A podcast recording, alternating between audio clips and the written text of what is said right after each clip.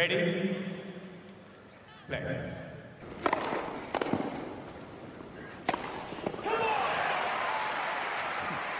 Merhabalar, Raket Servise hoş geldiniz. Ben Gökalp. Ben Anıl, merhaba. Avustralya açığı sonunda kapadık. 2-3 sene gibi geçti, bir ay. Bugün Avustralya açığın kapanış podcastini yapacağız.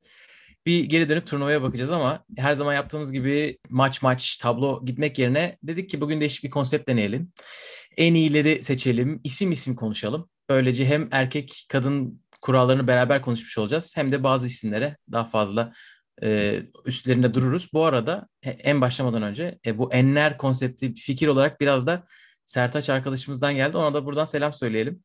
Sonra Selamlar da... Sertaç. Bir dönem Fransa'da yaşayıp tam biz Grand Slam'e gelecekken Fransa'dan geri İsviçre'ye taşınan e, Sertaç arkadaşımıza da buradan hayal kırıklığımı ben ayrıca dile getirmek istiyorum. Kendini bu konseptle telafi etti sağ olsun. İki hafta evine kamp kuracaktık. Aynen. Kah home office, kah turnuva ama bütçe Paris iki hafta. Başka türlü evet. olmayacak o yüzden. Aynen. Bugün Avustralya açığı konuşacağız. Ee, çok güzel bir final izledik. İnanılmaz bir final izledik. Beraber izledik hatta. Ee, 6 saati geçen bir süre YouTube'da canlı yayın yaptık.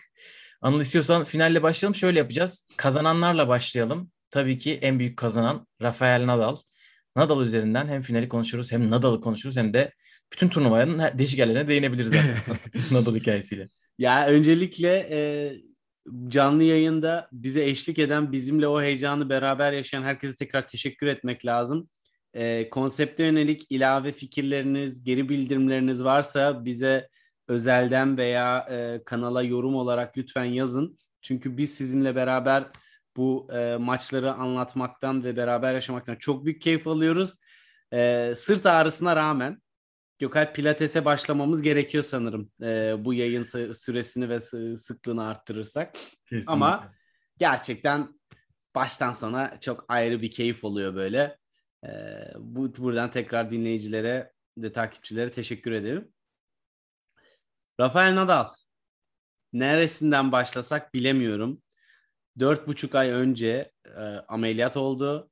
Kortlara ne zaman geri döneceği, dönüp dönemeyeceğini kendi de bilemiyordu. Her ona röportajda sorulduğunda hiçbir daha e, geri dönememekten endişe ettin mi Tura diye sorulduğunda her gün cevabını verdi. Yani bu belirsizliği her gün tek tek yaşadı ve buna rağmen çalışmaya, kendini geliştirmeye ve e, tekrardan formunu bulmaya uğraşmaya devam etti. Bu çok özel bir kişilik, karakter, adanmışlık hikayesi. Ee, hani bu sadece bir tenis kupasının kaldırılması değil, birçok hayata yaklaşım ve bakış açısı olarak örnek teşkil etmesi gereken ve ilham alınabilecek bir e, öykü. Hani burada insanlar Nadal'cı, Federer'ci, Djokovic'ci, Osaka'cı, Williams'cı vesaire hepsi bir kenara bu insanların çok özel bir yerde olmasının sebebi işte bu tarz adanmışlıkları ve buradan herkes kendi kişisel hayatına da çok güzel e, ilham alabilir. Çünkü çok büyük bir kararlılık ve e, bıkmama ve bunu e, maça getirecek olursak birebir maçın içerisinde yaşadı bunu ve bize de yaşattı. Her şeyin e, kötü gittiği bir noktada vuruş derinlikleri yoktu Özellikle forentlerde basit hatalar fazlaydı.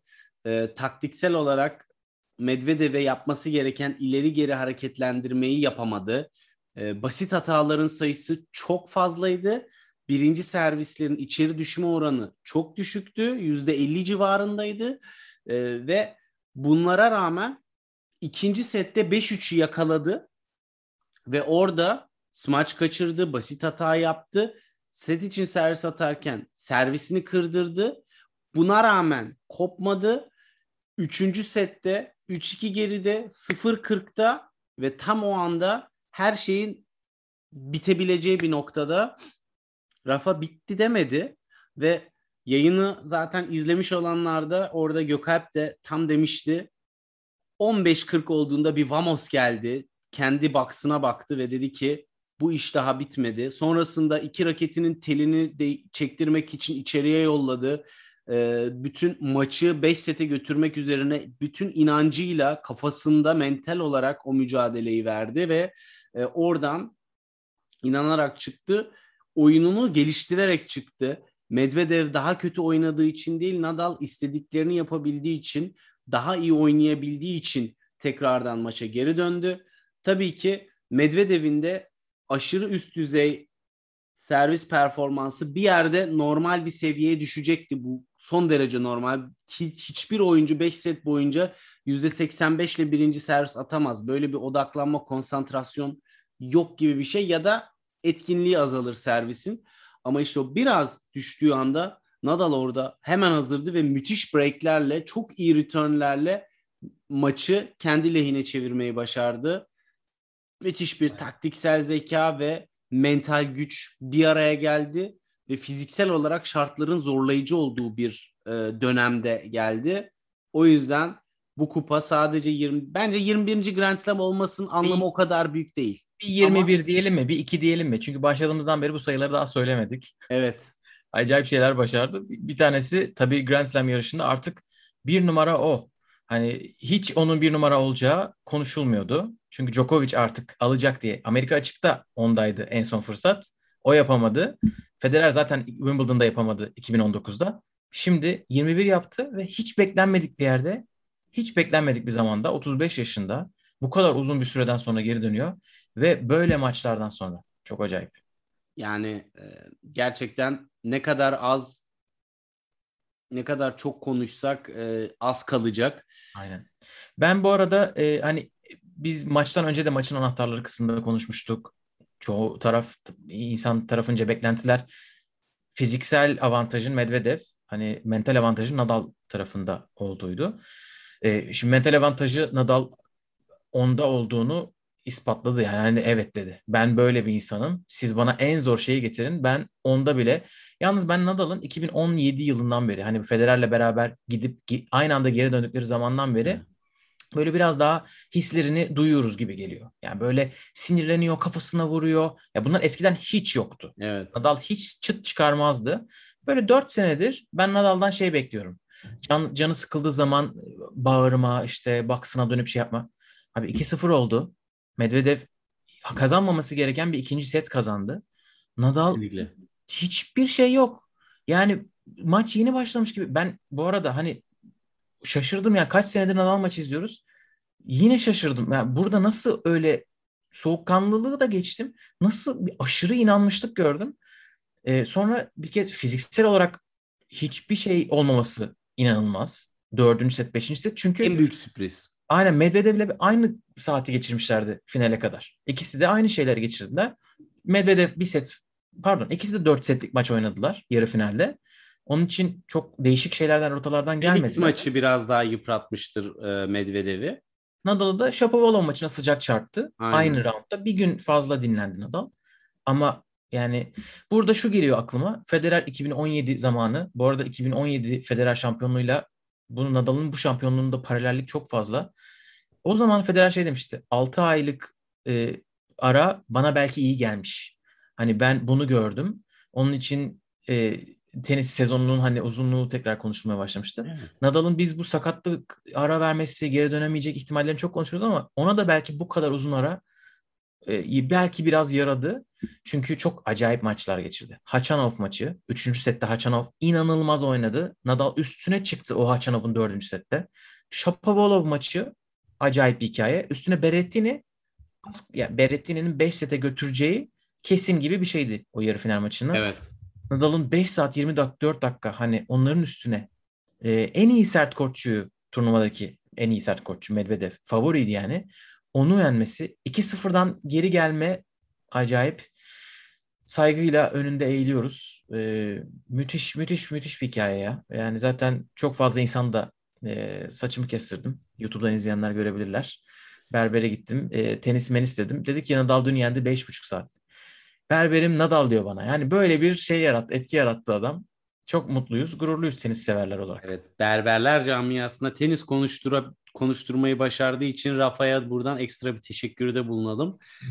ee, gerçekten insanlar o kadar çok Rafa övülmeye doyamıyor. Yani ben bu kadar Nadal'ı e, Roland Garros'u 10. kez kazandığında filan da konuşulduğunu hatırlamıyorum. O kadar kanıksanmıştı. Burada çok ne kadar özel bir koşullarda ne başardığını bütün dünya gördü ve e, çok birçok insan maçı başından sonuna izledi. Ben kimle konuştuysam ya başladım maçı bırakamadım, çıkamıyorum, evden çıkamam falan. Bu tarz yorumları çok duyduk.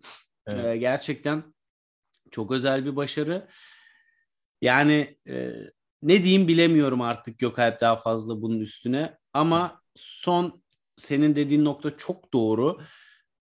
Federer'in 2017 dönüşüyle beraber. Çünkü Federer'in oyun tarzını, puanları kısaltma tarzını e, ve daha çabuk sayıya gitme e, stratejisini ve puan kurgusunu bu sene Rafa'da gördük bu turnuvada. 0-4 arası puan. Rafa'nın en meşhur şeyi uzun rallilerden hep kazanan olarak çıkması ve rakibi küstürmesi, maça hayattan soğutması, her topa yetişmesi ve geri yollaması derin bir şekilde. Burada Rafa'nın bariz istatistiksel olarak da üstünlük sağladığı kısım 0 ile 4 arası ralliler. Evet. Yani tamamen bir e, oyun değişimi, servis etkinliğinin artması, servisini %10, %15 civarında hızlandırması, 15-20 kilometre gibi bir şey ortalama olarak Evet, bu Bunların hepsi rally kısaltması birinci serviste bence çok yapıyordu birkaç Tabii. senedir. Ama ikinci serviste 10 kilometre mi 20 kilometre mi ne hızlandırmış ikinci evet. servisini. Akıl alır gibi değil. En son 2019 Avustralya'da Djokovic'te çok konuşmuştuk. İkinci servisi nasıl inanılmaz hızlandı diye.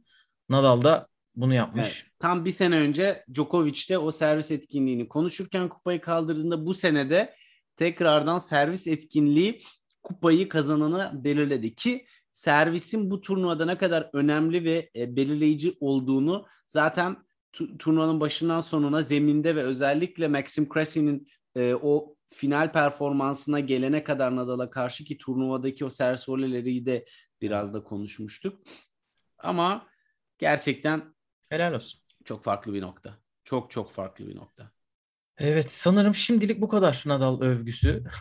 yani Nadal özel bölüm yapılır o kadar çok hikaye var ama tabii ki e, biraz da konuşacak. Turnuvadaki geriye kalan e, Aynen, diğer 256 255 ana tablo oyuncusunu da bir e, değinmekte fayda var diye düşünüyorum. Kazananlarda ikinci isim. İkinci konuşacağımız isim, isim Ash Barty. Geldi. Herkes net favori dedi o net favori olmanın baskısı, evinde kazanacak olmanın baskısı. Bir set bile kaybetmedi Ash Barty.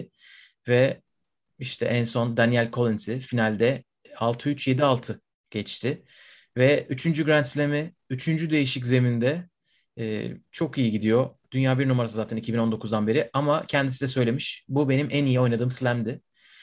E, hani çok mutluyum, çok böyle şükran duygusu içerisindeyim bu fırsattan dolayı kimseye bir şey kanıtlamam gerekiyor gibi düşünmüyordum. Çok da onu gösterdiğimi düşünüyorum. Kendim gibi oynayabildim diyor.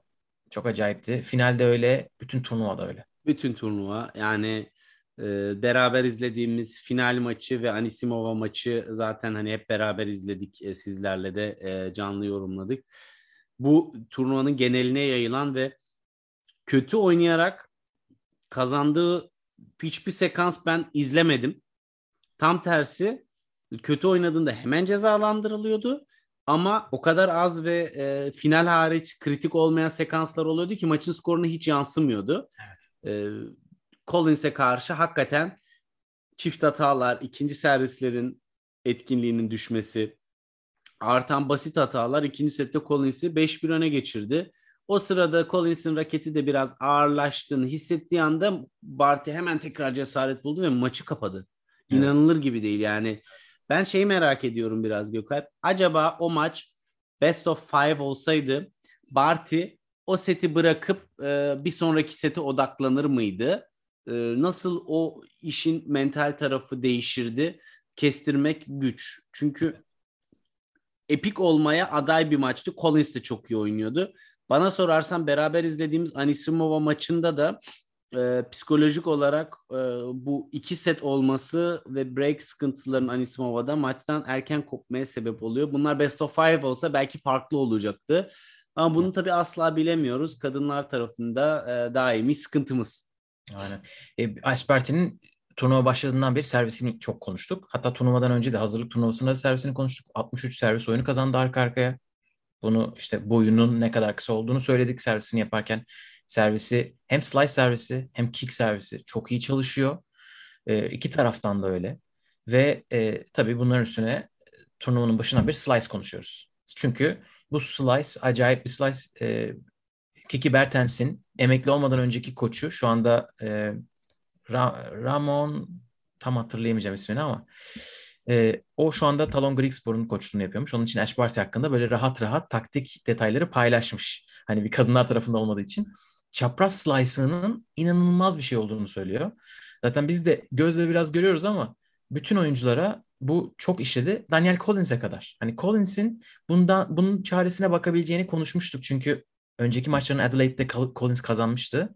Ki Collins bence baktı ikinci sette o slice'dan çok rahatsız olmadı. Sonra Barty dedi ki al sana bir tane daha silah.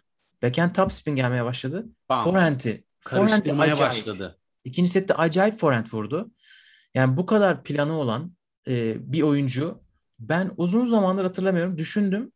Justin Enen belki en son Martina Hingis. Hani Serena iki planı oluyor ama onları o kadar çok daha iyi yapıyor ki 3 ve 4'e ihtiyacı yok.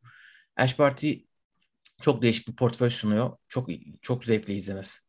Ya o yüzden zaten Serena'da tura geri dönmekte zorlanıyor. Çünkü bir yerde tıkandığı anda artık genç nesil çok daha komple ve variyetesi yüksek. Hani bunu Iga'nın, e, Iga Świątek'in Roland Garros e, şampiyonluğunda da konuşmuştuk. Ne kadar variyetesi yüksek olduğunu. Iga'nın tabii ki daha yolu var ama yine burada da bir şekilde e, ilerledi ve çok dahi oynamadığı maçlara rağmen yani onun da o performans istikrarını sağlayabilmesinin mesela yegane sebebi aynı Barty'de olduğu gibi bir yer tıkandığı zaman yine başka bir yerlerden çözüm bulabiliyor. Mesela şeyi hatırlı şey şimdi tekrar Nadal'a biraz ufak dönmüş gibi olacağım ama e, Barcelona finalinde Tsitsipas'a karşı ittire kaktıra kötü oynuyor oynaya kazandı. Varyetesinden dolayı. Bugün ya bu bu hafta oyununu genel olarak iyileştirerek kazandı. Kadınlar tarafında da işte tam da böyle e, kötü gününüzde bile o Nadal'ın Barcelona finalindeki gibi kazanabilmenizi sağlayan işte top spinle slice'ı karıştırmanız, drop shot'ları araya sıkıştırmanız veya işte sıkışınca bir anda servislere biraz daha yüklenebilmeniz veya servis kötü giderken rallide baskı kurmanız. Bunu Barty çok iyi yapıyor. Iga da yapıyor. E, Iga'nın ama daha e, biraz istikrarı koruduğu zaman çok daha fazla finalde ve kupayla onu da göreceğimize e, inanıyorum. Ama Barty'ninki gerçekten çok up ayrı bir yerde. Çünkü o kadar hızlı slice servis ve hani şeye zorluyor direkt. Kumar oynuyorsun top o kadar dışarıya doğru kaçıyor ki içeride beklemen lazım. Öbür taraftan ace yeme riskin Barty bir anda görse aa slice tarafına e, kaçıyor diye hop öbür tarafa hemen dışarı atıyor bu sefer. E, ve ikisini de çok rahat yapıyor. Body'ye hiç ihtiyacı bile kalmıyor. Sağ sol sağ sol kendi servisinde manyak ediyor rakibi. Ve o da özgüveni tabii ki karşı tarafta ciddi bir şekilde düşürüyor kendi servis oyununda. Bir kırdırsam geri dönemem mümkün değil diye düşünüyor. Aynen öyle. Ash Barty'yi de burada bırakalım. Şampiyonlarımız Rafael Nadal ve Ash Barty teklerde. Haftanın kazananları yani turnuvanın kazananları sadece şampiyonlar seçmedik. Felix'i konuşalım mı ya burada? Bence Felix bu turnuvada çok şey kazandı gibi geliyor bana. Özellikle böyle mental olarak birçok şey kanıtladı insanlara. Avustralya'ya geldiğinden beri ATP Cup'ta çok iyi oynadı. Burada da çok Avustralya açıkta da çok iyi oynadı. İki tane maç kaybı var. İkisi de Medvedev'e ama ikisinin arasında dağlar kadar fark var. Oh. Bu sene ondan çok şeyler bekliyorum deyip sözü sana bırakayım. Felix'in baseline geri çizgideki o genel e, rally istikrarı çok gelişti ve istatistik yok ama e, ben öyle hissediyorum ki ortalama ground stroke hızı en az bir 5-10 kilometre artmış Gökalp. Bayağı seri bir şekilde özellikle hızlı zeminde rakibi e, ciddi hataya sürüklüyor, tehdit ediyor. Baskı kurmaya ve öne gelmeye itiyor. Birinci servisleri etkinliği yüksek olduğu zaman yani içeri girme oranı yüksek olduğu zaman yenemeyeceği ve e, başından savamayacağı e, returncu yok. O yüzden komple bir oyuncu olma yolunda emin adımlarla ilerliyor. Çünkü fileye de çok daha fazla gelmeye başladı ve fileyi de daha doğru kullanmaya başladı. Ben açıkçası bu Wimbledon'da şeytanın bacağını fena bir kurası olmazsa kırabileceğini çok net bir şekilde düşünüyorum. Ee, özellikle backend'i sadece e, şey olmadığı için hem backhand topspin vurabiliyor hem backhand slice vurabiliyor. Acayip bir variyetesi var. Ama hepsinden öte mental olarak kendini çok geliştirdi. Tek eksiği ki bu turnuvada onu da iyi yaptı aslında ama ben daha birkaç turnuvada birkaç maçını daha detaylı görmek istiyorum. İkinci servisi biraz kırılgan. O evet. ikinci servisteki kırılganlık gittiği anda tamamen e, oyunu yönlendirebilecek variyetesi yüksek silahları olan enerjisi, sprinti ve atletik özellikleri de yüksek bir oyuncu profiline doğru evriliyor. Yeni jenerasyon içerisinde Alcaraz'la beraber en komple iki oyuncu ve bunların daha yaşı çok genç. Tabii Felix bir tık daha ileride yaş olarak ama Next Gen'in gerisinde.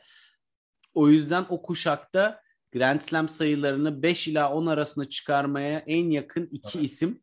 Ama tabii öbür taraftan Felix'in de henüz bir e, final evet. mağdur olduğunu belirtmemiz lazım. Aynen. Bir diğer isme geçelim. Bu turnuvada kazananlar listesinde Daniel Collins. Yani 10 numaraya yükseldi. Dünya 10 numarası şu anda. Amerika'nın bir numarası ki bu Amerikalılar için çok şey ifade ediyor. Her ülke için öyledir büyük ihtimalle ama Amerika o kadar çok oyuncu çıkartıyor ki ilk yüze. Özellikle kadınlarda. Evet. Bunu Coco Gauff mu yoksa Jessica Pegula mı alacak diye konuşuluyordu bu turnuva sonrasında. Daniel Collins 20 sıra birden atladı ve 10 numara yükseldi. Acayip performans. Herhalde finalde ikinci sette 5-1 öne geçmesinden sonra da insanlar bir şey demişlerdir. Yarı finalde Şiviyontek o kadar da kötü değildi. Şiviyontek çok dövdü o yarı finalde. Hmm. ikinci servisleri. Ee, böyle bir onun hikayesini konuşalım. Tenis dışında da. Evet. Çünkü çok değişik bir rotadan geliyor. Onun kolejden geldiğini konuştuk ama Daniel Collins de şu anda finale çıktığı için biraz daha kişisel olarak geçmişine de Ee, hani böyle çıkıyor. aynen hem ön plana çıktı işte böyle para paradan gelmediği çok böyle zengin bir aileden gelmediği konuşuluyor. Ee, sırf bundan dolayı profesyonel tura gidemeyip ondan koleji seçmiş. Hani biraz da parasızlıktan onu seçmiş. İki defa NCAA'de şampiyon oluyor. Yani kolej tenis turnuvasında şampiyon oluyor. Ve e, belediye kortlarında oynadığından bahsediyor. İşte pandemide de öyle. Hatta şu anda gelmeden önce de öyle. Belediye kortlarında işte erkek arkadaşıyla beraber oynamışlar. E, ilk Grand Slam maç galibiyeti 2019. Avustralya açıkta yarı finale çıktığı turnuvaya kadar Grand Slam galibiyeti yok. Bir yapmış tam yapmış. Hatırlıyorsun değil mi o yayını? Ne yine kolejden bahsetmiştik ve nereden çıktı, ne yapıyor, nasıl bir oyuncu bu diye e, anlamaya çalışmıştık yani. Aynen orada o başarıyı gösteriyor ama o sene romatizmal eklem hastalığı çıkıyor. O bağışıklığa çok etki eden bir hastalık. Onu tam böyle e, fitness'ıyla yiyeceği işte diyetiyle değiştirdikten sonra e, sanırım orada süt ürünlerini bırakıyor, gluteni bırakıyor. Sonra zaten pandemi. Sonra yumurtalığındaki tenis topu büyüklüğünde kisti görüyorlar. E, bunu da Babolat'ın e, onun üzerine yazdığı bir yazı var. Oradan öğrendim. Onu e, onun ameliyatından sonra da zaten iki tane WTA turnuvası birden kazanıyor. Kariyerin ilk turnuvaları. Ve şimdi buraya geliyor. O ameliyattan beri 50 maçın 40'ını kazanmış. %80'le gidiyor. Acayip. Bir de e, buradan sevgili Banu Başaran'a selam söyleyelim. O bir çok önemli bir bilgi söyledi. Bu NCAA'deki şampiyonluklarından sonra Amerika'da USTA'de Oracle firmasının özel her sene böyle geleceğe umudu diye gördüğü insanlara 100 bin dolarlık e, burslar veriyorlarmış. Daniel Collins bunu alan isimlerden biri 2017'de. Bu finansal iteklemenin de ne kadar önemi olduğunu da görüyoruz ama altın değerinde herhalde. Bunların üstüne süper bir turnuva geçirdi. Yani hikayesinin başladığı yerde üstüne bir taş daha koydu e, 2019'dan sonra.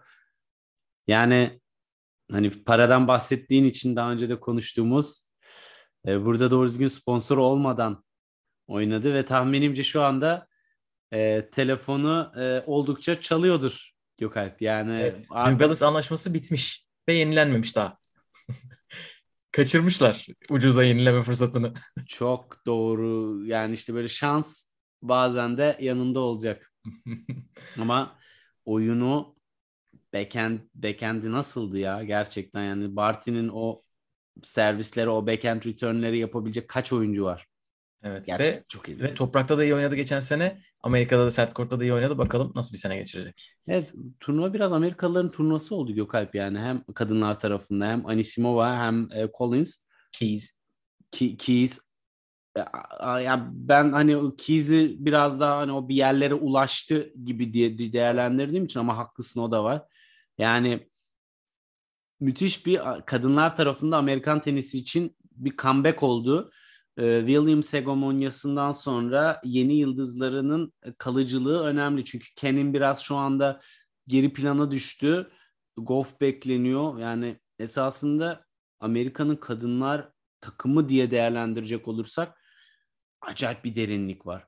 Erkekler tarafında bunu kademe kademe yapmayı başarıyorlar gibi ama daha orada çok yol var. Evet. Biraz daha tesadüflere bakıyor oradaki başarılar şu anda. Ee, ama bayağı hepsinin birbirinden ayrı özellikleri var.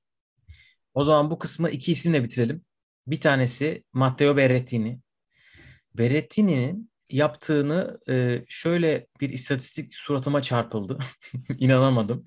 Şimdi yarı finale yükseldi ve az kalsın final yolu böyle kapı aralanıyordu. Dördüncü sette öyle birden ne olduğunu şaşırmasaydı ve forentini unutmasaydı. Çünkü backhand'i yoktu uzun bir süre. Sonra forehand ortadan kaybolmuştu. E, 90'lı yıllarda doğan ve bütün Grand Slam'lerde çeyrek final gören ilk erkek olmuş Matteo Berrettini. Ben inanamadım. Şimdi 90'lı yıllarda doğanları sayıyorum. Dominic Thiem. Birincisi bu. hani bunun yapamadığı bir şey yaptı. Tsitsipas, Zverev, Dimitrov. Ee, başka kimler var? Hani böyle bekleyeceğimiz. Raonic belki. Hadi o Fransa açıkta yapamasın. Ama bunların hepsini geçip burada onu yapması çok büyük bir şey. Medvedev. Aynen. Aynen. Medvedev. Çok acayip. Ya önemli bir istikrar tabii ki çok büyük bir servis ve forehand silahı var.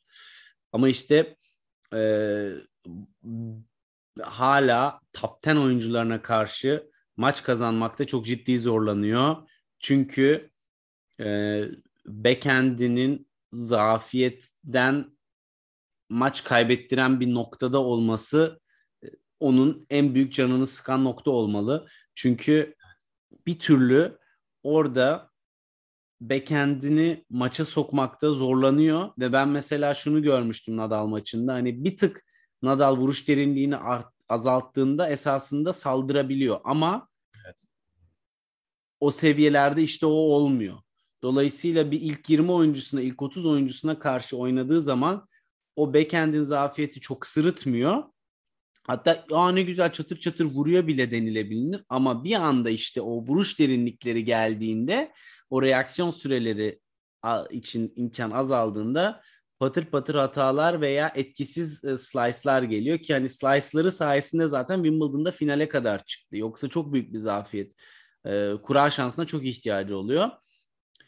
Ama işte yani bu da çözülemeyecek bir şey değil bence. Uzun boylu olup backhand vurabilen bir sürü oyuncu var ve onun da bunu geliştirememesi için ben hiçbir sebep görmüyorum. Ve o zaman da belki maçları biraz daha e, izlemesi keyifli hale gelir. Çünkü e, bu şekilde seyir zevki galibiyet olsa da çok yüksek olan maçlar olmuyor. Skor olarak heyecanlar oluyor. Ama mesela Wimbledon finalinde Djokovic'e karşı ki oyun performansı gerçekten seyir zevkini bayağı düşürmüştü. Yani maçın nereye göre gidip geleceği belli oluyordu. Fakat Bir set aldı canı sağ olsun. Tabii canım yani o büyük başarı. Ama önemli olan ve onu bu seviyeye taşıyan şey güçlü silahlarını daha da güçlendirmeyi başarması. Servisi daha etkili, forehand'i daha etkili, slice'ları daha etkili. Evet. Fakat işte o backhand topspinler hala oldukça o seviyenin gerisinde olduğu için üst seviyede o işte e, aşil tendonu gibi e, bir e, zafiyet olarak orada duruyor.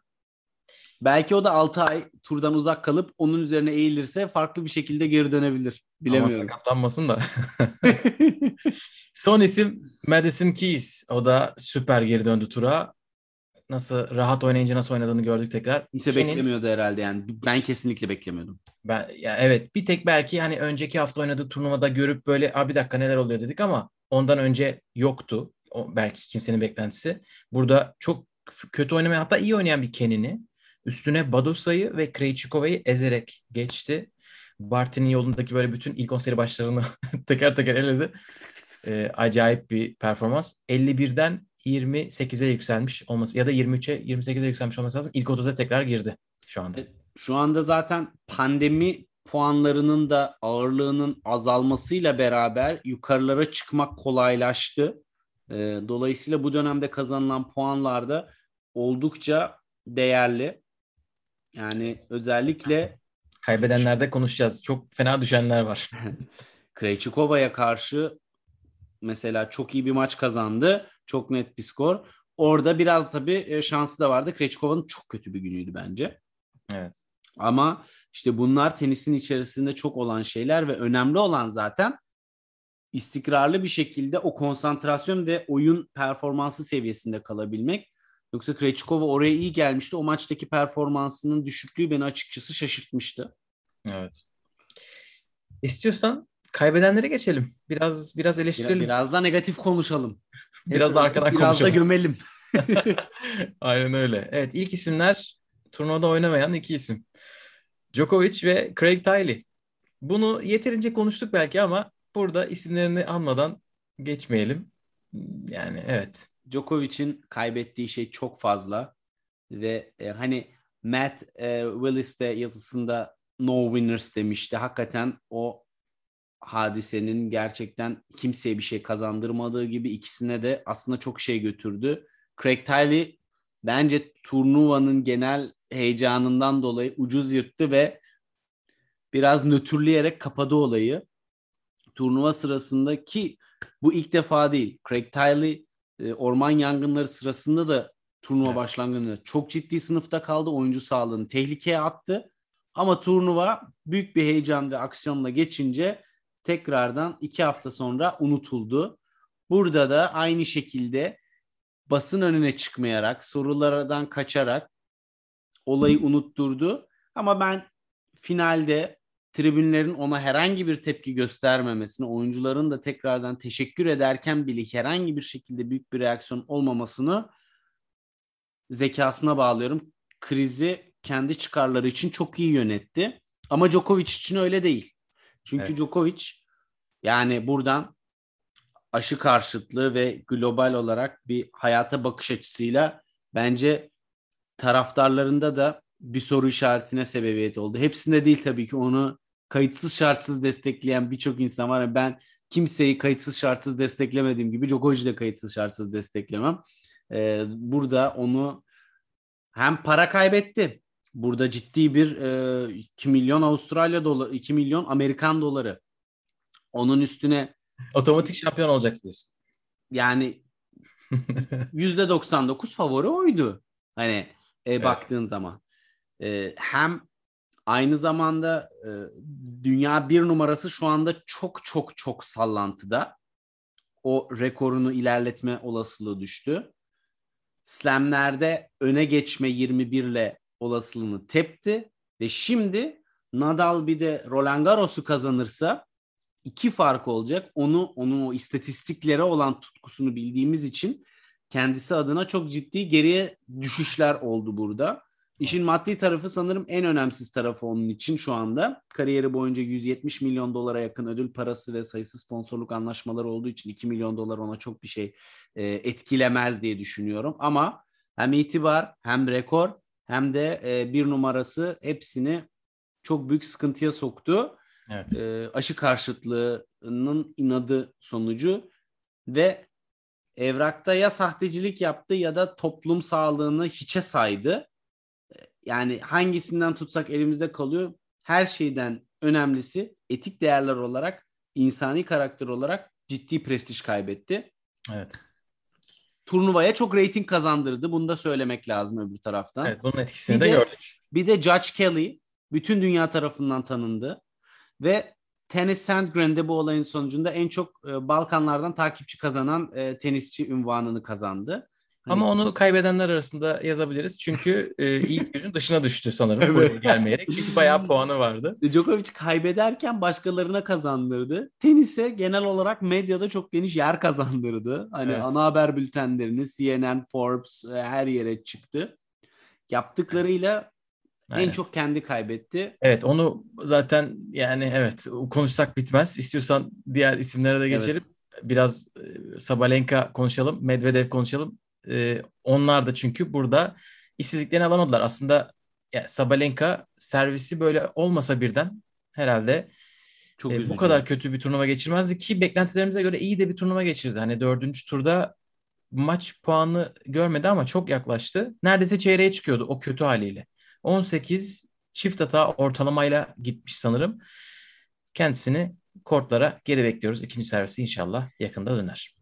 Gökalp e, yani bu konuda ne yapılabilir bilmiyorum ama bu ikinci servisin olmaması yani şöyle söyleyeyim çok basit e, bir şekilde açıklamak gerekirse birinci servis hareketiyle ikinci servis hareketini birebir aynı tutup sadece topu fırçalama e, yönü biraz daha değiştirildiği zaman e, Evet ya o da Aynı bir şey yapılıyor. yani bu bu kadar garanti bir şekilde hani ikinci servisi birinci servise benzetip riski azaltabilecekken bu kadar çift hata yapmanın tekniksel olarak bir sıkıntısı olamayacağını anlatmaya çalışıyorum. Mental olarak bir şeyleri çözmesi gerekiyor. Onu nasıl çözecek e, merak ediyorum ama bu turnuvada iyi bir geri çizgi oyununa rağmen ve iyi çok etkili returnlere rağmen turnuvadan elenmesinden çok daha erken elendi. Yani bir bir zafiyetin her şeyi ne kadar değiştirdiğini Berettin'den sonra burada Sabalenka'da da e, görmüş olduk. Evet bir diğer isim Daniil Medvedev. Medvedev aslında gayet iyi bir turnuva geçirdi. Bir finaliste kaybeden demek çok zor. E, çünkü burada çok güzel maçlar kazandı. Felix maçını kazandı. Ondan önce Kirgios maçında e, hani yumruğunu masaya koydu. E, Tsitsipas maçındaki performansı gayet iyi. Ama finali kazanması gerekirdi. Herhalde o da kendisi de öyle düşünüyordur. Zaten hem 3. setteki e, öne gelişi hem de 5. sette geri servis kırdıktan sonra 5-5'te e, birden ne yaptığını şaşırması 30-15 sayısında drop bırakması hani sitter bir vuruş hani orada bitirilmesi gereken bir vuruş topa. E, bunlardan ziyade bence çok duygusal bir basın toplantısı verdi hemen maçtan sonra. İşte içimdeki çocuk e, falan filan diye böyle başladı. Çocuk nasıl gelmiş juniorlarda şunu yapmak istiyordu, bunu yapmak istiyordu. Ama yani hiç adını söylemeden nasıl taraftarların onu desteklemediğini ve buna nasıl gücendiğini e, ve artık sadece kendi ailesi, para ve ülkesi için e, yarışacağını. İşte eğer Wimbledon ve Roland Garros'tan hemen bir hafta önce Mos- Moskova'da turnuva varsa Moskova'ya gideceğini falan söyledi. Bu tabii anın sıcaklığıyla olduğunu düşünüyorum. E, çok alınmış bir çocuk gibi. 2019'da seyircinin yani canından bezdirmişti ve barıştılar. Başka turnuvalarda seyircinin canından bezdirdi. Barışmadan kazandı. İlk defa bence seyircinin canından bezdirip kaybettiği bir turnuva olduğu için onu kendine yediremedi gibi geliyor bana. Biraz acındırıyor kendine gibi hissediyorum. Çok çabuk da geri dönecektir. Hiç öyle ben uzaklaşacağını falan sanmıyorum. Ben de sana katılıyorum. Ee, anın sıcaklığıyla verilmiş e, bir röportaj olduğunu düşünüyorum. Moskova'nın zaten Grand Slam öncesinde bir hafta öncesinde takvimde olmadığını bilerek belki de e, bol kesiden salladı. Ama e, şu var zaten ülkesi için oynayacağım diyen bir insan zaten en büyük turnuvalarda başarıyı hedefler. Ülkesinin bayrağını temsil etmek için. Dolayısıyla söylediklerinde de böyle o anın duygusallığının olduğunu biraz da kendi içerisindeki çelişkilerden de e, insan hissedebiliyor. Evet.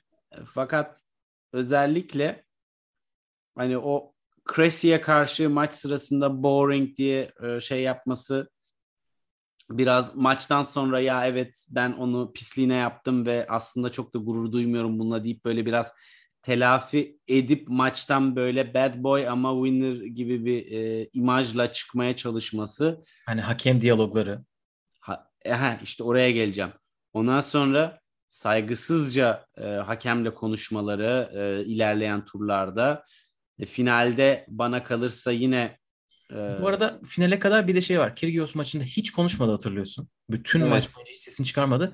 Sonra röportaj sırasında seyirciye ayar çekti. Jim Courier'e saygı gösterin. Nasıl insanlarsınız siz? Low IQ oradan başlamıştı.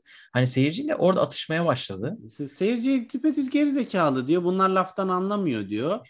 İnsanlar oraya eğlenmeye gelmiş. Or- orada sen onlar için e, bir şovun bir parçasısın. Yani e, belki hepsi onu gladyatörün karşısına çıkmış boğa olarak görüyor. Yani ellerini almışlar içkilerini veya neyse kafaları rahat izliyorlar belki de. Güzel benzetme. Yani evet. Dolayısıyla bunun bir parçası olduğunun bence bilincinde ve zekasında çünkü Medvedev çok zekası yüksek. Hem eğitimi hem satranç bilgisi filan hepsi bayağı iyi, iyi seviyelerde. O yüzden bence bu iş e, çok duygusal bir tepki ama e, maçlarda rakibi bozmaya yönelik bu tarz gereksiz diyaloglarda turda ona iletişim anlamında seyircilerle ve diğer oyuncularla kaybettirebileceğini düşündüğüm için esas kaybedeceği nokta kaybedenler olarak tam da orası herhalde. Evet. Bir tane daha kaybeden Alexander Zverev. Bu isimlere kaybeden diyoruz ama şu anda önümüzdeki 5 haftanın puanlarına bakıyorum. Zverev Medvedev'in önünde gözüküyor. Eğer hiç kimse turnuva oynamazsa 50 puan üstünde ve ikisi de Djokovic'e 1000 puan uzaklıktalar. Ama tabii bu kaybedilmiş bir turnuvadır Zverev için de bence. Ee, kötü bir performans, çok kötü bir performans Shapovalov'a Şapoya karşı. karşı bitik yani çöp bir Aynen. maç. Yani burada tek iyi yaptığı şey turnuvanın başında Nadal- Nadal'ın ne kadar iyi olduğunu söylemesiydi bence. o söylemişti en başta. Nadal ha, ama Nadal'ın ne kadar iyi olduğunu söyleme, söylemedi esasında. Dedi ki Nadal'ı da asla yok saymamalıyız dedi. Yok yok hayır çok iyi vuruyor dedi. Antrenman yaptık. Bayağı ona da bakın gibi bir şey deyince tamam dedik. Evet en azından değerlendirme devam ediyor. Evet. Tam Bir bir, diğer yetenek isim- avcısı. Aynen. Yakalamış. Kaybedenlerde bir diğer isim Shapovalov. Onu biraz daha böyle sonuç değil de imaj işte court IQ'su anlamında o Nadal maçı ona yazdı gibi Tabii. geliyor. Çok e, hakemlere sitemi, saçma sapan bir e, bağırış çığırış. İşte yok efendim e, Nadal'a burada imtiyaz e, gösteriyorsunuz. Change aralarından 3.2 salise daha fazla süreyle geri dönüyor falan filan. Yani Bana neden bakıyorsun?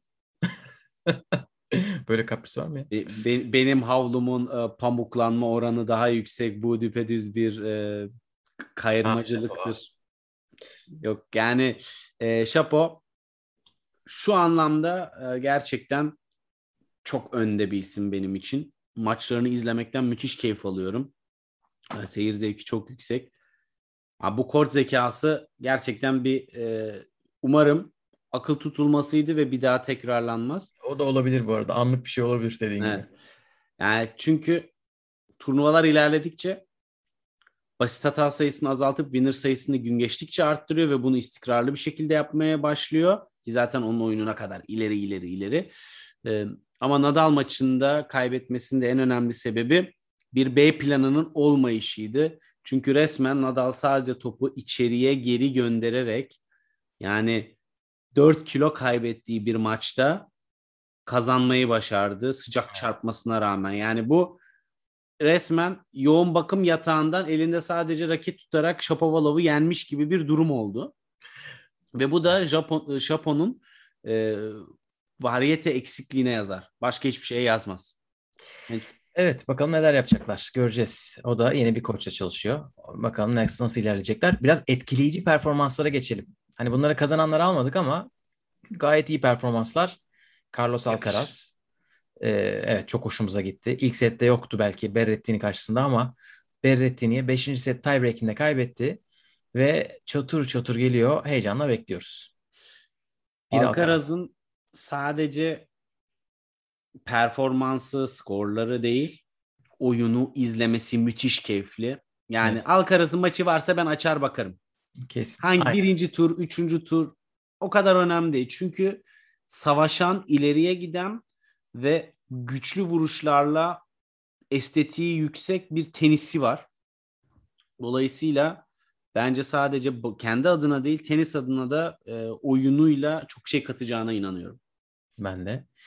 Alize Cornet etkileyici performanslarda. Onu zaten geçen sefer de konuşmuştuk. 63. Slam'de gelen çeyrek final Muguruza ve Halep'i geçti.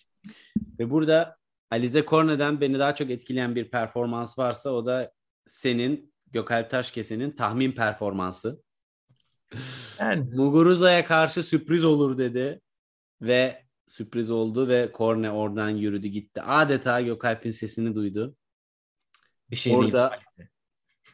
keşke biraz İsviçre frankını hesabından e, bahis hesabına aktarsaymışsın.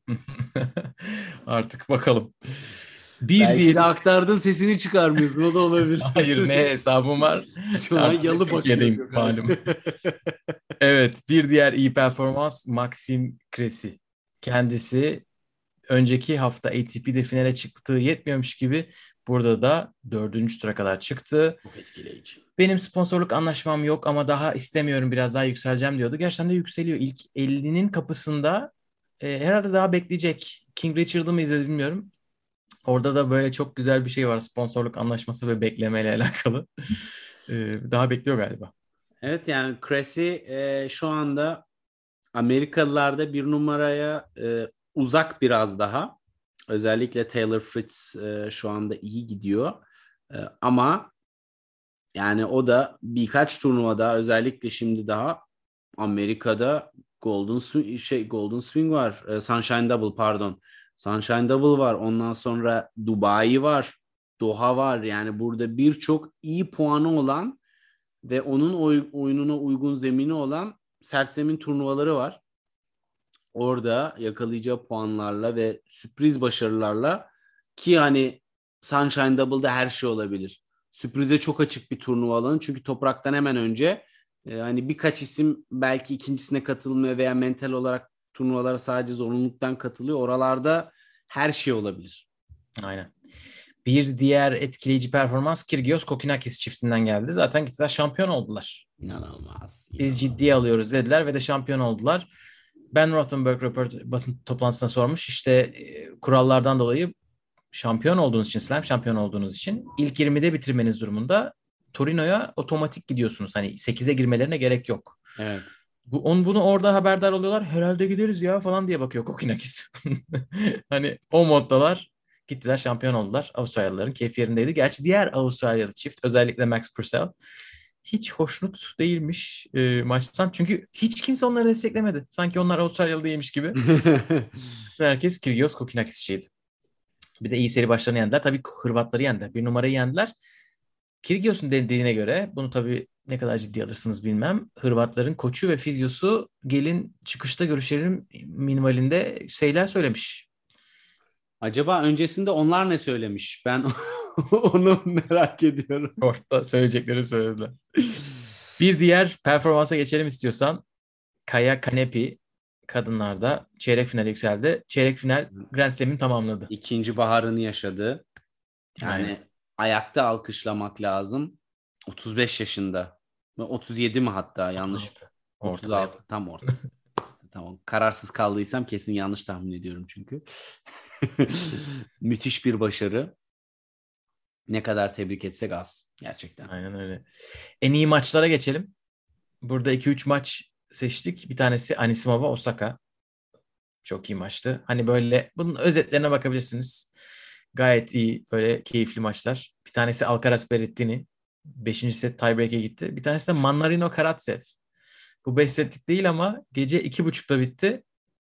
En maç. çok gümbürtüye giden maç oldu. Yani böyle bir yanda başka paralelde hangi maç vardı hatırlamıyorum. Nadal'ın maçı mı vardı paralelde sanırım veya öncesinde. Her şey bitmişti artık insanlar da yoruldular. Türkiye saatiyle bile yoruldu insanlar burada. İlk sette ilk sette sanırım paralelde başka bir maç vardı. Orada bir karambole gitti.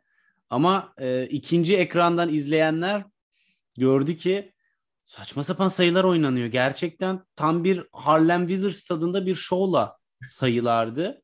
Hani görsel zevki, seyir zevki bu kadar yüksek bir maç acayipti ve çok iyi performans gösteriyoruz. Güzel bir matchup herhalde. Yani o da tabii ki hep karşılıklı eşleşmeler de burada e, rallilerin gidişatını, oyunun şeklini e, seyir zevki olarak belirliyor. Yani her sene oynasınlar, izleriz. Çok iyiydi. Yani, Çok Bence eğlendim. bu Manarino'nun iyi oynadığı birçok maçta vardır. Çünkü çok değişik bir tarz ya. Hani bize taze geliyor. Ve Ondan tık da olabilir. Yani böyle bazen hiç tatava yapmıyor. Bir anda pat pat pat pat e, çok yüksek riskli gibi görünmüyor ama çok sert böyle değişik bir oyunu var. Ama biraz o zaman yargıda atalım mı? Biraz şıklar, rüküşler. Ne dersin? Böyle şu gerçekten çok iyi dediğin bir outfit var mıdır aklında? Çok iyi diyeceğim outfit e, yani açıkçası ben hani sırf kazanan olduğu için söylemiyorum ama Nadal'ın bu seneki kreasyonu Müthiş. renk kontrastları, renklerin canlılığı filan insanın komple o takımı alıp şehir merkezine gidesi geliyordu yani o kadar güzel. Ha bir üstü var. Üstünü kim tasarladıysa bence o çok kötü. Çünkü berber önlüğü gibi duruyor.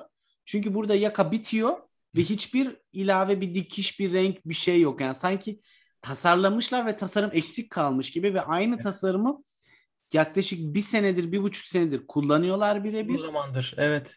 ve onu şey yapmıyorlar yani bir kim kimseyi mi rahatsız etmiyor ya bu? Bu yani ben ilkokul, önlüğü, ilkokul önlüğüdür. Yakası olmayan. Öyle bir şey yani. Evet ama e, şık tarafında bir de ilave e, isim değil Nike'ın kadın kreasyonu. Mükemmel. Mükemmel. Gerçekten çok ben çok beğendim. E, Nike bu bu anlamda turnuvanın kazananı. Rüküş Ben de kö- tarafında Kötü ekleyeyim bir. Sonra farklıysa sana tekrar bırakayım. Medvedev'in şu üstü neden hava alamıyor? O sıkıldık o şuradaki şeyden. o. Fıstık yeşil. gerçekten renk seçimi olsun, kesimi olsun ve oyuncunun fiziğine uygunluğu olsun. Her yönüyle o projede çalışan herkesi bugün tek kalemde kovarım.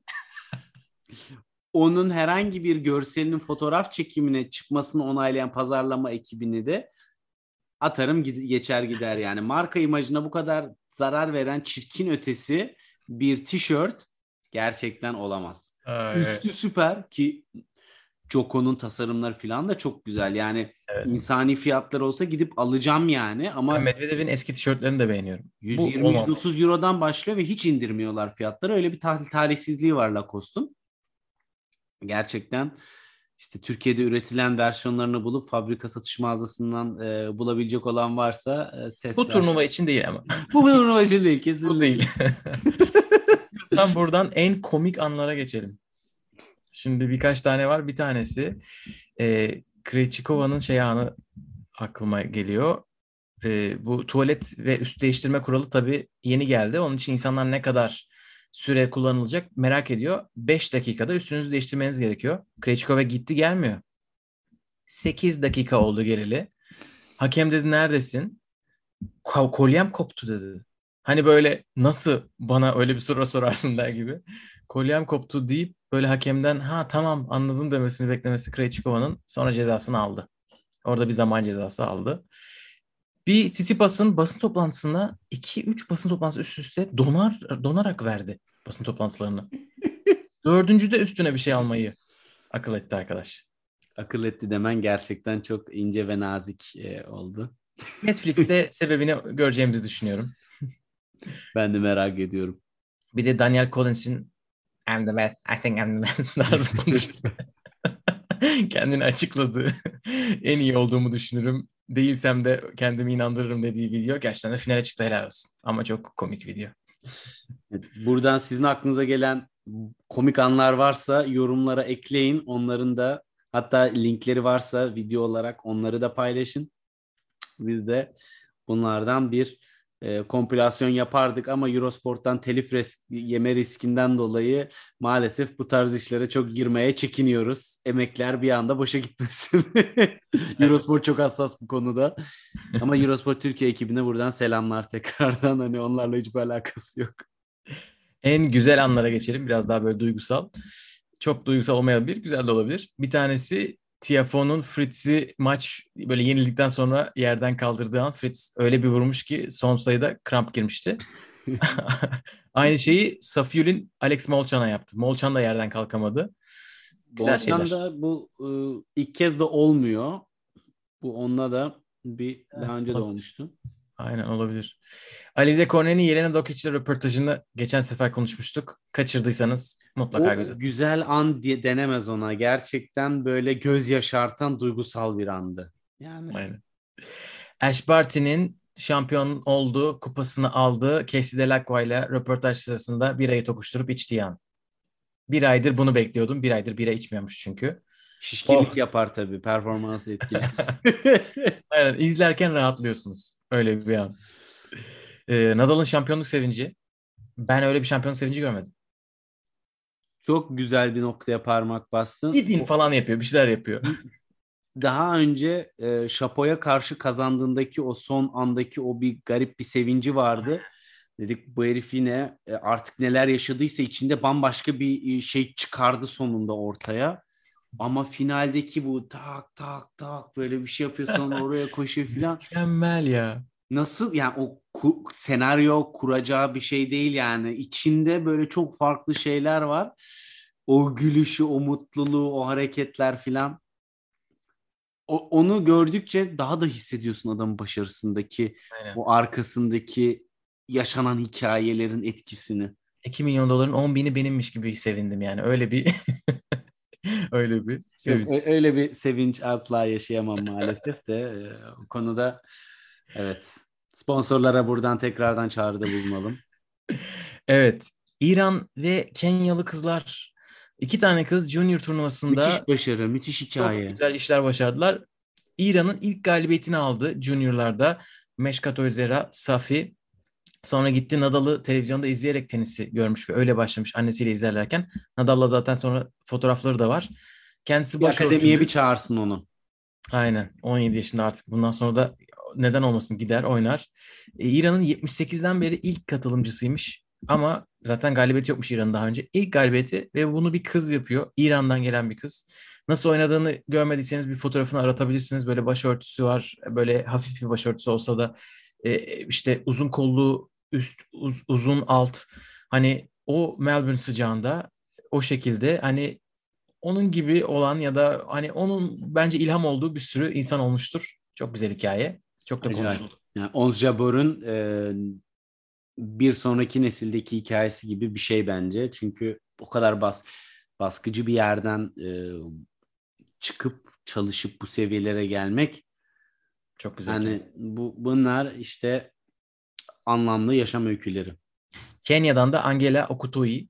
O da 3. tura kadar çıktı. Kenya'nın en iyi başarısı. Kızlardaki ilk galibiyetini aldı. O da 78'den beri ilk Kenyalıymış. Kızlarda oynayan. E, öyle bir büyük karşılama yapmışlar ki havalimanında haberler haberlere düşmüş. Oscar ödüllü Lupita Nyong'o Twitter'da kutladı kendisini. Böyle quote tweet yapıp onu paylaştı. Hani tenisin neler yapabileceğini de böyle onu da gösteren bir şey. Özellikle gelişime açık ülkelerde. Aynen. WTA Insider ikisini beraber paylaştı bir tweette. Barbie'nin resmi hesabı böyle aferin hadi kızlar gibi bir şey yazmış. Gerçekten tenisin böyle Çok doğru hareketler tabii ki. popüler kültüre nasıl geçebildiğini görüyoruz. Çok güzel e, hikayelerdi. Bir bizim ekibi konuşalım sonra da şampiyonları Evet. tekrar bir sayarak kapatırız. Bizim ekipten Ayşegül Mert o Junior'da oynadı. İlk Grand Slam Junior olması lazım. Ben de öyle biliyorum. E, o da daha demin saydığımız isimler gibi onlardan biri galiba. Onlarla beraber ITF'in e, Grand Slam geliştirme fonunda e, burs almış ve Avustralya'ya öyle gitmiş. Hani o, o da güzel bir şey bizim için. Hani gözün önünde olması. E, maç kazanamadı yanlış hatırlamıyorsam. Kazanamadı. Ben biraz bakabildim. Ee, Biraz heyecanlıydı ve e, basit hata sayısı fazlaydı. Organizasyona ilk kez katılmanın heyecanı sonucu olmuş bir performans olduğunu düşünüyorum. Ki ona rağmen net bir skorla kaybetmedi yani 6-4 7-5 mi öyle bir şeylerdi yani ve 6-2 6-4 6-4 de olabilir. öyle bir şeyler evet Zaten yani burada herhalde tecrübe onlar için en önemli şey olacak. İlk defa da olan. alışkanlık orada o kalp çarpıntısının artık olmaması, bacakların gerilmemesi bunların hepsi kademe kademe. Hani Junior'da başarılı olmuş sonradan hiçbir şey başaramamış. Nice isim var. Junior'da hiçbir şey yapamamış sonradan çok büyük başarılar elde etmiş. Nice isim var. Burada yaşadığınız tecrübelerden neler çıkardığınız önemli olan nokta. Aynen. Togan Tokaş da erkek juniorlarda ana tablo oynadı. E, çok güzel bir ilk tur maçı vardı. Maç puanı kurtararak onu geçti. E, ikinci turda kaybetti. E, ona da başarılar diliyoruz senenin kalanında. E, Cemile Ozan- Altuğ Ha. pardon sen devam et. Ozan da maç kazandı. Ozan Çolak hani Amerika adına katılsa da o da Ozan Çolak. finale çıktı. Ozan çeyrek finale çıktı. Evet. Hani maç kazanmak İki maç kazandı üst üste. Doğru diyorsun. 3 maç. Üç maç mı? Ben maç, iki maç aynen. kazandı diye gördüm. Üçüncüyü kaçırmışım. E, Çeyrek finalde de çok yakın bir maçta kaybetti. E, ona da başarılar dileyelim. Çiftlerde de final oynadı sanırım. Çiftler oynadı. E, final emin değilim ama Kontrol çiftlerde edeyim. de oynadılar. Ben kontrol edeyim de sen. Evet Cem'le Altuğ diyorduk. Onlar da Cemile Altuğ bu turnuvada ne yazık ki çok süper kura çekmediklerini konuşmuştuk. İlk turda kaybettiler elemede. Umarız sene Ki- onun için bana sorarsan Cem ilk o turu geçmeye çok yakın bir adaydı. sıcaktan Sıcağa yenildi. Evet. Ee, çok ciddi maçtan düştü. Maçı almak üzereydi. Çok netti her şey. Set bitmek üzereydi. Ve yenildiği rakip de ana tabloya çıktı. Evet.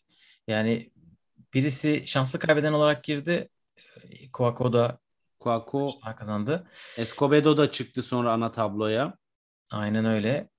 Ee, böyle kapatabiliriz bence bizim ekibi de. Onlara da başarılar dileyelim. Bu hafta e, iyi işler yapıyorlar. Avustralya dışında bir update vereyim. Le Petit As'ta 14 yaş altında Avrupa'da Ada Kumru çeyrek final oynadı ve şampiyona kaybetti. Çok yakın bir maçta. Çok İyi. güzel maçtı bu arada. E, Le Petit As yayınladığı için belki bulabilirsiniz ilgileniyorsanız. Ona da tebrikler dileyelim. Çiftlerde Sonra- de çeyrek finale çıkmış Ozan. Tamam. Evet. Evet. Çeyreğe de çıkmış. Başarılar dilerim ona da. Avustralya açığın şampiyonlarını son bir böyle gözden geçirelim bütün şampiyonlarıyla. Sonra da yavaştan kapatırız. Ash Barty, Daniel Collins'i geçti. Şampiyon oldu. Nadal, Medvedev'i geçti. Krejcikova ile Siniakova çift kadınlarda şampiyon oldular. Haddad Maya ile Danilina'yı geçip Haddad Maya 68'den beri finale çıkan ilk Brezilyalı kadınmış. E, Krejcikova'nın 8. slam'i, Siniakova'nın 4. Kyrgios Kokinakis Ebden'le Purcell'i geçtiler. E, Mladenovic Dodik çiftler e, karışık çiftleri kazandılar. Mladenovic'in 8. Grand Slam'i. Ivan Dodik'in 6. E, juniorlarda Bruno Kuzuara, Jakub Menšik'i geçti. E, çiftlerde de kazandı Kuzuara. Coleman Wong'la. Coleman Wong da Rafa Nadal Akademi'nin bir oyuncusuymuş. Nadal paylaşa paylaşa gördük. E, kızlarda Petra Marcinko, Sofia Kostulos'u geçti. Hırvat e, raket al- 16 yaşındaki Marcinko. Dünya bir numarası şu an juniorlarda. Tekerlekli sandalye erkeklerde Shingo Kuneida şampiyon oldu. 11. Avustralya açık şampiyonluğu. 26. Grand Slam'i. Bunların üstüne 21'de çiftler şampiyonluğu var. Didier de Crot 4. Avustralya'sını kazandı. 13. Slam'i. Üstüne 13'te çifti var. Son olarak da belki de quad'ı söyleyebiliriz. Sam Schroeder, Dylan Alcott'u geçip şampiyon oldu ve ikinci slam'ini kazandı. Daha 22 yaşında. E, son 3 finalli Dylan Alcott'a karşı oynamış. Kendisi Avustralya'nın efsanesi olur. 11 oyun alabilmiş. Gitti Avustralya çıktı. Dylan Alcott'un son kariyerinin son maçında onu yenip şampiyon olmayı başardı. Ama Dylan Alcott çok böyle duygusal bir e, törenle uğurlandı. 15 slam'i var. 3 altın madalyası var. Bir basket, iki tenis olmak üzere. Çünkü tenis kariyerinden önce tekerlekli sandalye basketbol oynuyormuş. E, hani bu kadar 15 Omuzlarından belli zaten. Değil mi? Bu 15 slam'i şöyle de perspektifi vermek lazım. Wimbledon 2019'da quad'ı kategori olarak oynatmaya başladı. E, quad oynayabilmek için üst e, uzuv yani kol veya elinizde çok ciddi bir işlev eksikliği gerekiyor.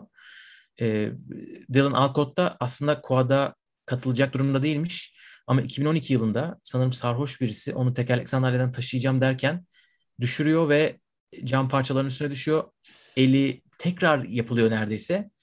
Bunun belki hani olumlu bir tarafı quad'a girebilir, erişebilir hale geliyor oradan sonra ve de quad'ın böyle adını tekrar yazıyor kendisi.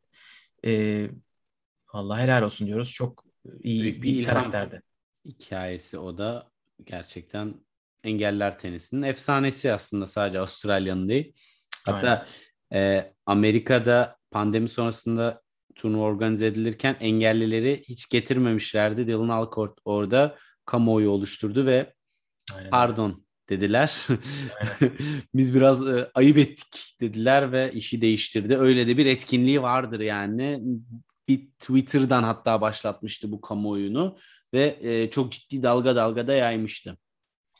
Herhalde böyle kapatabiliriz turnuvayı. Acısıyla tatlısıyla ciddi anlamda acısıyla tatlısıyla e, yılın tarihin bana sorarsan en uzun Grand Slam'ini bitirdik. E, bir tık detoks zamanı e, ama arada ufak tefek değişik e, güzel konseptlerle de belki bazı yerlere konuk olup bazı farklı e, yayınlarda yapabiliriz. Şimdilik Aynen. bizi evet. bu iki hafta boyunca canlı yayınlarda, podcastlerde ve Twitter'da takip ettiğiniz, bizimle bu heyecanı yaşadığınız için tekrardan çok teşekkürler. Eğer yeni geldiyseniz çünkü iki haftada çok fazla yeni kişi hem tenisle ilgilenmeye başladı ya da bizi yeni duymuş olabilirsiniz. E, YouTube'da yayınlarımız var. Sadece YouTube özel yayınlar da var. Ama podcastlerimizi artık YouTube'a bu şekilde yüklüyoruz. Sadece podcast olarak da dinleyebilirsiniz. Spotify, SoundCloud, Apple Podcast nereden dinliyorsanız. Instagram ve Twitter'dan da bizi takip edebilirsiniz diyelim. Ve istersen burada kapatalım. Bakalım bir sonraki bölüm ne zaman olacak? Göreceğiz. Göreceğiz. bir sonraki bölüm görüşmek üzere diyelim. Hoşçakalın. Hoşça